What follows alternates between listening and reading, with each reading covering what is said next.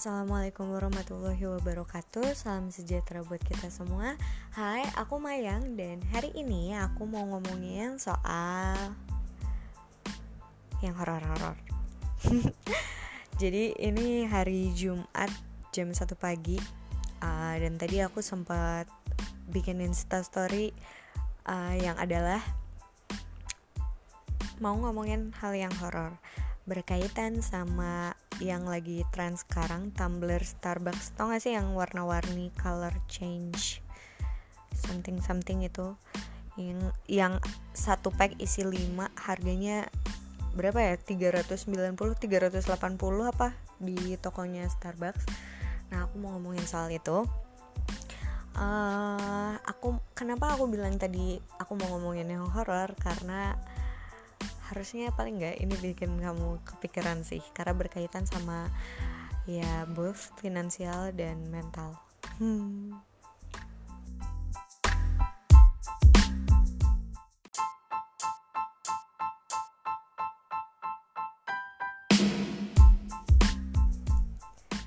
Oke, jadi sebelum masuk ke bagian horornya, aku sebenarnya sempat mikir sih ini tuh kan kayak gini doang ya. Terus kenapa sih kok semua orang tuh kayak sibuk banget hype banget sampai kalau di kantorku tuh kayak hampir satu lantai pakai semua. Dan itu tuh nggak cuma di lantai kok yang pakai kayak hampir di setiap lantai tuh pasti ada yang bawa deh gitu. Nah um, ada beberapa alasan yang setelah aku lihat-lihat kayaknya ini deh penyebabnya. Jadi kalau menurut pendapat pribadiku adalah yang pertama ini tuh salah satu atau mungkin yang paling murah cupnya Starbucks yang pernah dia keluarin gak sih? Uh, sebelum ini tuh pernah ada uh, reusable cupnya dia juga yang warnanya tuh putih sama transparan gitu harganya 75.000 tapi nggak gitu hype karena bentuk dan warnanya itu mirip persis banget sama uh, cup yang sekali pakai jadi kayak nggak kelihatan aja gitu kalau itu tuh reusable capnya Starbucks. Makanya dia ngeluarin versi warna-warni dan ada value editnya yaitu si color change ini.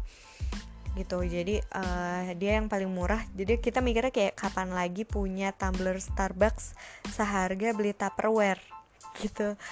Uh, eh Tupperware aja malah nggak semurah itu loh. Nggak dapat ini kan berarti kalau harganya kan sekitar 400 ribuan isi 5 5 biji kan satu pack. Berarti kan nggak nyampe 100 ribu tuh satunya. Ya kapan lagi punya uh, tumblernya Starbucks harganya nggak nyampe cepet gitu. Nggak kayaknya Tupperware aja kalah murah deh buat hal ini. Alasan keduanya adalah uh, karena dia itu harus beli 5 jadi kita tuh paling enggak dipaksa buat uh, nyari temen atau nyari apa orang lain yang mau beli juga biar dapet apa yang warna yang kita mau.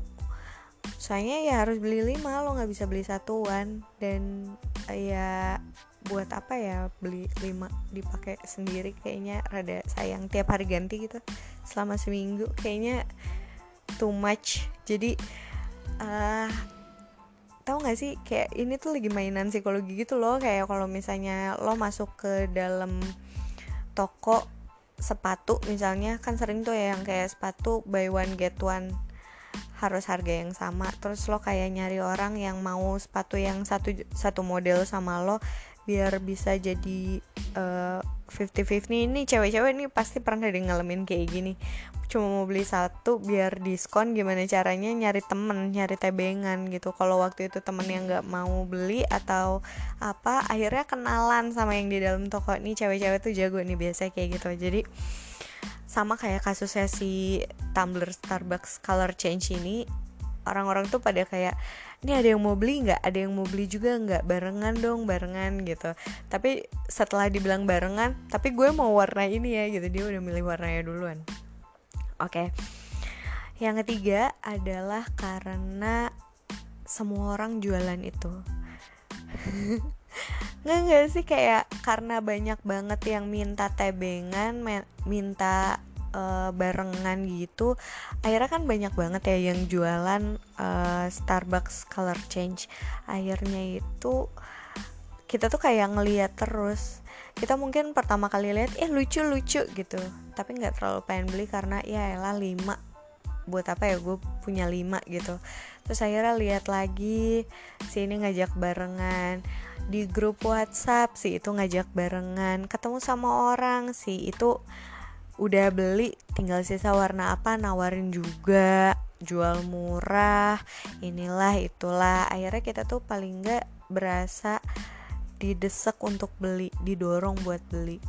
Jadi setelah lihat kayak di kantor banyak banget yang pakai di jalan banyak banget yang pakai di story Instagram banyak banget yang ngepost paling enggak itu bikin psikologis kita tuh jadi kayak pengen punya juga. Karena kan emang manusia tuh selalu berusaha buat uh, diterima sama lingkungannya ya. Dengan berusaha buat diterima sama lingkungan kita tuh berusaha buat sama sama orang lain. Jadi kalau misalnya ada yang lagi punya itu kita pengen juga punya itu. Itu wajar banget sih. Itu wajar banget. Jadi kalau kamu kayak gitu jangan merasa bersalah. Boleh sih merasa bersalah. Kalau tidak sesuai sama uang yang ada di dompet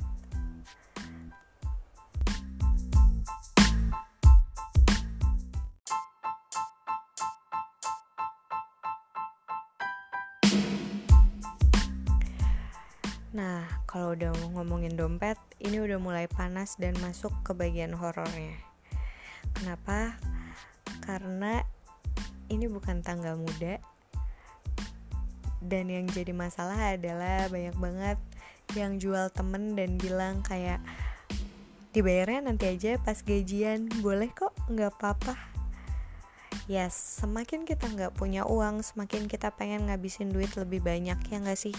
Makanya uh, tadinya aku sempat ngerasa ini orang-orang yang salah nih yang gaji lo 5 juta punya kartu kredit 3 juta dipakai tiap bulan seharga 3 juta dengan anggapan gue punya tambahan duit sebesar 3 juta. Tiap bulan bayar minimum. Tiba-tiba tagihannya udah ya lebih dari gajinya. Itu kan horor ya. Nah uh, sampai di satu titik aku sadar bahwa sebenarnya ya emang kita tuh gitu. Kita tuh semakin kita sedikit punya uang semakin kita tuh stres. Akhirnya kalau misalnya kita stres kita melakukan hal banyak hal untuk membuat diri kita nyaman. Salah satunya adalah dengan belanja dengan makan enak dengan jalan-jalan dengan liburan misalnya Nah, pada saat liburan itu, pada saat jalan-jalan, pada saat makan enak, kita kan harus bayar lebih. Nah, pada saat bayar lebih, uangnya nggak ada, kita memaksakan, akhirnya kita stres lagi, terus ya udah repeat order gitu aja terus. Stres, bikin bahagia dengan ngeluarin duit, lebih nggak punya duit, makin stres, muter lagi deh itu yang horor yang pertama udah cukup horor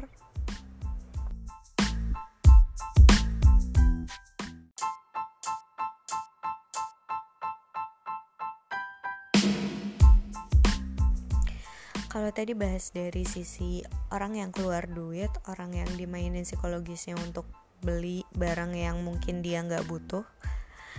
Sekarang aku mau bahas dari sisi orang yang jualan, orang yang ambil cuannya tadi kan aku udah bilang ya bahwa ada orang yang uh, udah beli nih.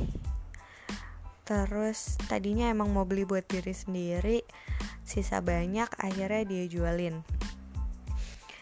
Buat kamu yang ngerasa kayak gitu sebenarnya oke okay sih karena kamu udah bisa ngelihat peluang bahwa ini bisa dijadiin uang lagi. Uh,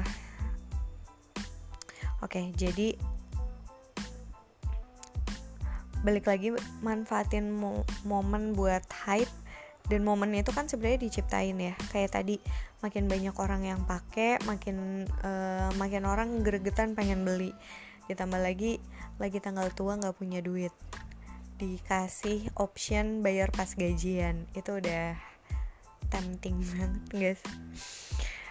Oke okay, uh, ini tuh banyak banget yang uh, mendadak mendadak. Banyak banget yang mendadak jualan. Kayak tadinya nggak biasa jualan tiba-tiba jualan. Karena niatnya sih buat beli buat diri sendiri tapi karena nggak mungkin juga beli sendiri make lima akhirnya dijualin lah ke teman ke saudara semua orang di whatsappin biar beli di dia dan menurut aku ini oke okay banget sih buat yang mau belajar bisnis yang resikonya menurutku lumayan kecil. Karena anggaplah modalnya kamu 400 ribu untuk 5 tumbler terus uh, kalau yang aku tahu sih dijual rata-rata itu 100 sampai 110 ribu. Dijual dengan harga segitu ibaratnya kalau udah empat juga sebenarnya udah un, udah nutup modal lah ya jadi yang satu bisa dipakai sendiri. Um, seru sih karena ini aku lihat dari beberapa orang tuh beda-beda cara jualannya. Ada yang mungkin punya modal terus akhirnya dia beli banyak dulu semua orang disuruh pilih mau warna apa kayak gimana. Sisanya entah deh aku nggak tahu ditaruh di mana di gimanain aku nggak tahu. Mungkin tukeran sama temennya atau apa. So ada yang kayak gitu ada yang kayak sesama penjual saling bertukar barang karena uh, yang ini demandnya apa yang di sana demandnya apa. Terus ada juga yang uh, sistemnya PO jadi dia ngumpulin dulu sampai ada lima orang. Begitu udah ada lima orang baru dia beliin baru dia jual gitu. Jadi dia kayak nyari pangsa pasarnya dulu baru dia keluarin modal. Terus ada juga yang apa ya ibaratnya uh, nothing tulus lah ya gitu. Jadi yang penting keinginannya dia buat punya terpenuhi. Kalau nanti ada yang beli ya alhamdulillah syukur. Kalau misalnya enggak juga ya udahlah nanti gue kasih hadiah kek atau gue kasih apa kek itu juga ada yang kayak gitu. Uh, uh, uh, tadi mau ngomong apa ya? Iya uh, itu aja sih sebenarnya kalau misalnya dari sisi yang jualan. Dan menurutku ini oke okay banget sih manfaatin momennya mumpung masih hype. Karena biasanya kalau misalnya cepet banget naiknya turunnya juga cepet. Jadi mumpung sekarang semua orang masih pada nyari silakan cuanin secuan-cuannya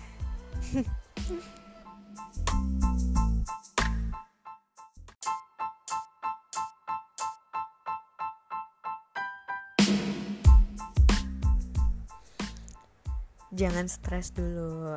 Nanti kalau stres jajan lagi. Ya enggak kita dengerin dulu. Abis ini tadi kan aku udah bahas tuh yang soal impulsif buat beli. Sekarang gimana sih kita mengubah impulsif kita buat beli ini buat biar dia nggak uh, distraktif ke kita? Kenapa distraktif? Karena ya lo entah lo berhutang entah lo memaksakan buat beli itu kan sesuatu yang dipaksakan itu kan nggak pernah baik ya nah aku mau bahas yang kedua. Kalau tadi impulsif buat beli sekarang aku mau bahas in, yang impulsif buat cuan alias orang yang dagangin. Menurutku kalau kamu udah termasuk yang kedua ini congratulations karena kamu udah bisa lihat peluang. Kamu lihat bahwa oh iya banyak yang pengen tapi males beli karena kebanyakan kalau harus lima akhirnya kamu jual eceran. Uh, aku lihat rata-rata orang-orang tuh jual harganya 100 sampai 110 ribu gitu. Hmm, terus ada yang modelnya macam-macam nih. Ini seru nih kalau bahas ini. Jadi ada yang modelnya adalah dibikin PO jadi dia nungguin sampai lima orang pesan lima warna berbeda baru dia beliin baru dia jualin. Jadi dia nyari pasarnya dulu nih. Ada juga orang yang uh, percaya bahwa pasar itu dibentuk. Akhirnya dia beli dulu uh, terus di open aja siapa cepat dia dapat warna yang paling bagus. Yang ketiga adalah orang-orang yang yang penting dia mau beli sendiri sisanya mau kejual mau enggak urusan belakangan. Gitu. Jadi uh, yang aku lihat ada tiga macam ini. Kalau ada ya yang lain boleh kasih tahu aku? Dan menurutku tuh ini apa ya uh, salah satu community yang bagus banget buat belajar bisnis sih. Kalau lo mau belajar bisnis bisa dari sini. Karena eh kebayang gak sih? Maksudnya otak lo tuh disuruh muter disuruh mikir biar punya plan gimana caranya orang tertarik beli di tempat lo. Karena sekarang tuh bukan cuma lo doang yang jualan. Makin banyak orang yang lihat ini terus uh, warna yang dia mau nggak ada akhirnya nyari di tempat lain. Ada lagi yang mikir sama kayak lo buat ngejualin gitu aja. Terus akhirnya saingan lo juga makin banyak. Jadi gimana caranya lo bikin biar barangnya uh, orang tuh larinya kalau apalagi ini kan maksudnya barangnya Starbucks ya. Bukan produksi lo sendiri yang lo punya keunikan sendiri atau apa beda dari yang lain. Harganya juga mungkin uh, lo bisa mainin. Ini kan barangnya Starbucks yang hampir tiap belokan di Jakarta ada ya kayaknya. Hampir tiap mall di Jakarta punya gitu. Belum lagi dia tuh ya harganya segitu. SRP standard retail price-nya ya segitu kecuali mungkin lo punya apa orang dalam atau apa yang bisa ngasih harga lo lebih murah. Ya susah gitu ya. Harganya ya kurang lebih sama ujung-ujungnya tinggal siapa yang berani ngambil jual ngambil cuan paling dikit itu aja. Karena nggak ada orang yang mau jualan buat rugi kan semuanya juga pengen jualan buat untung kan gitu. Minimal balik modal lah gitu. Akhirnya apa? Lo nggak mungkin jual di bawah harga modalnya. Itu sih. Uh, terus lo juga harus mikir gimana caranya biar satu pack yang lima warna berbeda itu semuanya kejual. Gimana ngadepin orang-orang teman-teman lo terutama yang udah mesen sama lo terus habis itu uh, ngeliat ada di tempat lain yang jualannya lebih murah terus eh, nggak uh, jadi beli di tempat lo gitu. Itu menurutku apa ya kalau mau belajar bisnis itu mau apa ya ibaratnya ini short course banget sih kalau menurutku dan dengan modal yang sangat sedikit. Jadi kalaupun rugi yang anggaplah itu uang belajar lah ya.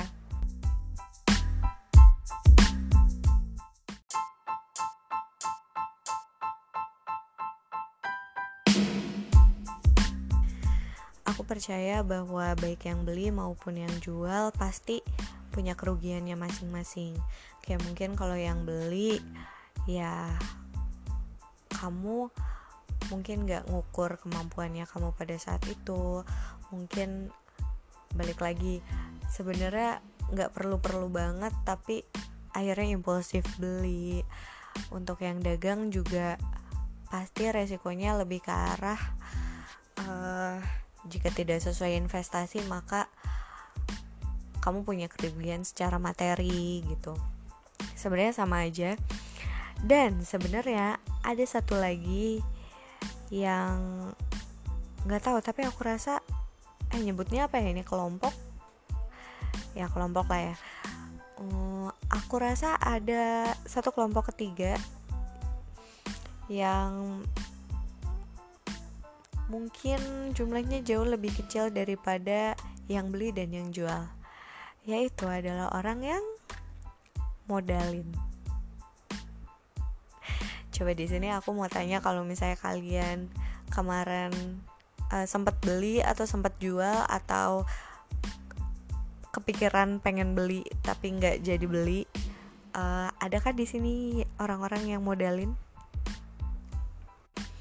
Kenapa ada yang jual? Pasti karena ada yang beli. Kenapa dia mau jualan? Karena dia butuh uang.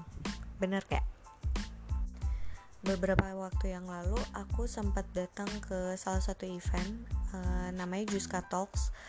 Uh, itu yang bikin Juska yang financial advisor itu menurutku itu oke okay banget. Dan aku tuh udah niat bahwa aku mau apa ya istilahnya aku mau menularkan ilmu yang aku dapetin dari situ. Kebetulan banget uh, lagi hype soal si Starbucks ini jadi sekalian uh, jadi kemarin ada satu pelajaran penting dari Juska Talks yang aku dapat. Ini mungkin menjawab kenapa orang kaya tambah kaya? Yang kita tuh selalu mikir ini nggak adil. Padahal sebenarnya ya emang gitu cara kerjanya. Tahu nggak apa? Karena bahan baku untuk bikin uang ya uang itu sendiri kamu kalau misalnya pengen tambah banyak uangnya caranya adalah dengan punya uang. Karena uang nggak bisa diatur kalau kita aja nggak punya uang ya kan? Kan jauh lebih susah diatur kalau uangnya aja kita ngawang-ngawang gitu ibaratnya. Ya sama. Jadi kalau kamu punya uang kamu bisa yang tadi aku bilang modalin orang lain. Sekarang gini uh, yes pasarnya ada momennya lagi hype buat uh, jualan si Starbucks tumbler ini. Uh, tapi banyak orang yang gak punya modal. Kalau kamu punya uang 400 ribu buat beli si tumbler itu dan ada orang yang mau jualin kamu kan tinggal kasih uangnya ke dia lalu dia yang aturin. Dia yang bolak-balik ke toko nyari barangnya dia yang antri di toko dia yang whatsappin temen-temennya nyuruh beli dia yang nawarin ke sana ke sini ke sana sini kamu ngapain? Duduk manis. Resikonya ada. Oh jelas ada. Kalau dia rugi kamu juga rugi. Makanya kalau misalnya kamu mau untung kamu harus memastikan bahwa dia untung. Karena toh jahat banget ya kita kalau misalnya uh, udah tahu nih dia rugi. Terus kita yang ada malah diem uh, dan malah nagih-nagihin dia gitu. Plus kita minta keuntungannya karena dia udah jualan kita modalin gitu. Itu kan jahat banget ya riba banget ya. Iya uh, orang yang modalin orang lain punya duit kita modalin orang lain. Nanti kalau misalnya ada hasilnya kita bagi hasil. Berapapun kerugiannya dia berapapun uh, keuntungannya dia ya udah kita bagi-bagi. Tapi effort yang kita lakuin toh jauh lebih kecil daripada yang jual ya nggak? Kita kan gak ikutan nawarin kita kan nggak sibuk ngantri kita kan nggak usah capek-capek nyamperin tokonya. Kita ya cuma ya udah aja diem duduk manis. Sih jangan marah kalau misalnya ada yang bilang orang kaya zaman sekarang makin kaya. Ya karena cara bikin uang tuh ya dari uang. Kalau kamu mau uangnya bergerak uangnya bekerja buat kamu ya caranya bukan dengan dihabiskan. Tapi ditaruh di tempat di mana uang itu bisa bekerja. Benar gak?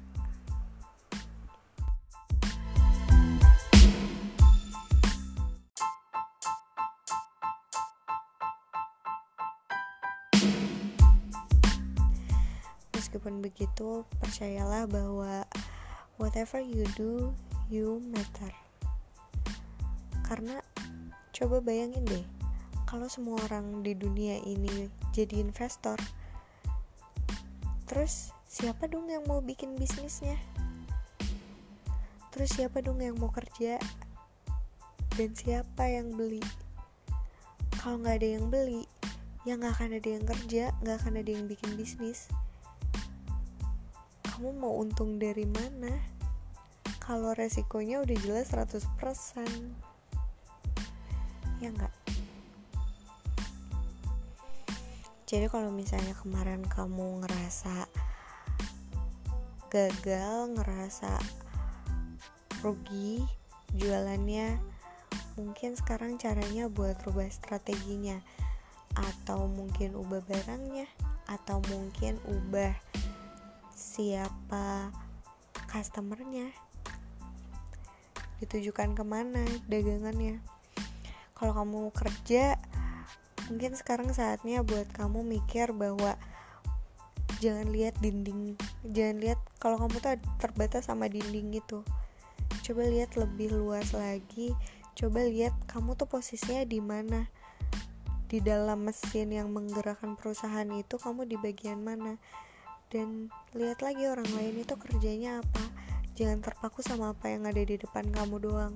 Di situlah kamu bakal belajar banyak hal. Di situ kamu bakal belajar ngehargain orang lain. Kamu uh, tahu bisnisnya a whole proses bisnis yang kamu tahu. Akhirnya nanti kalau misalnya kamu merasa mungkin passionmu adalah punya usahamu sendiri kamu bisa jalanin itu. Dan kalau kamu ngerasa kok aku nggak bermanfaat banget ya cuma bisa buang-buang duit doang. Ingatlah bahwa kamu itu bagian dari yang menjalankan ekonomi ini. Kalau nggak ada yang beli ya udah nggak akan ada yang jual. Tapi harus di manage harus tahu posisi kita tuh di mana apa yang mampu kita beli apa yang kita nggak mampu beli apa yang kita butuh buat beli dan apa yang nggak butuh kita beli. Coba cari cara lain kalau lagi stres yang nggak ada hubungannya sama harus ngeluarin uang. Misalnya meditasi atau olahraga ringan. Kan banyak tuh sekarang aplikasi-aplikasi yang kamu kayak bisa olahraga di mana pun. Jadi nggak harus ke gym baik banget tuh olahraga-olahraga yang kayak gitu. Karena kan kalau kita olahraga ada hormon-hormon yang keluar dan bisa bikin bahagia juga kan. Cari hobi yang bisa bermanfaat buat kamu dan gak keluar banyak uang. Banyak cara sih. Jadi uh, hari ini aku mau menepati janji karena uh, aku bilang kan podcast ini aku mau bikin kita semua jadi sehat kita semua termasuk aku jadi sehat uh, physically mentally financially. Physically aku belum banyak ngomong emang belum banyak juga sih episodenya. Cuma nanti aku bakal ngomong kalau misalnya ada yang mau request boleh kasih tahu aku pengen request ngomongin apa karena aku juga sebenarnya nggak sehat-sehat banget hidupnya. Tapi nanti aku usahain kita ngobrol sama dokter kita macam-macam deh ya abis yang ini. Aku siapin. Hmm jadi buat yang ini nutupnya gimana ya? Udah aja boleh nggak? Bingung nih ini jam setengah tiga pagi. Wow lumayan. Oke deh itu aja uh, jangan pernah berhenti untuk berpikir bahwa kamu tuh bermanfaat paling nggak dalam roda perekonomian ini. Apa pun yang kamu lakukan kamu tuh membantu. Tenang aja. Oke? Okay? thank you for listening. Sampai ketemu di podcast selanjutnya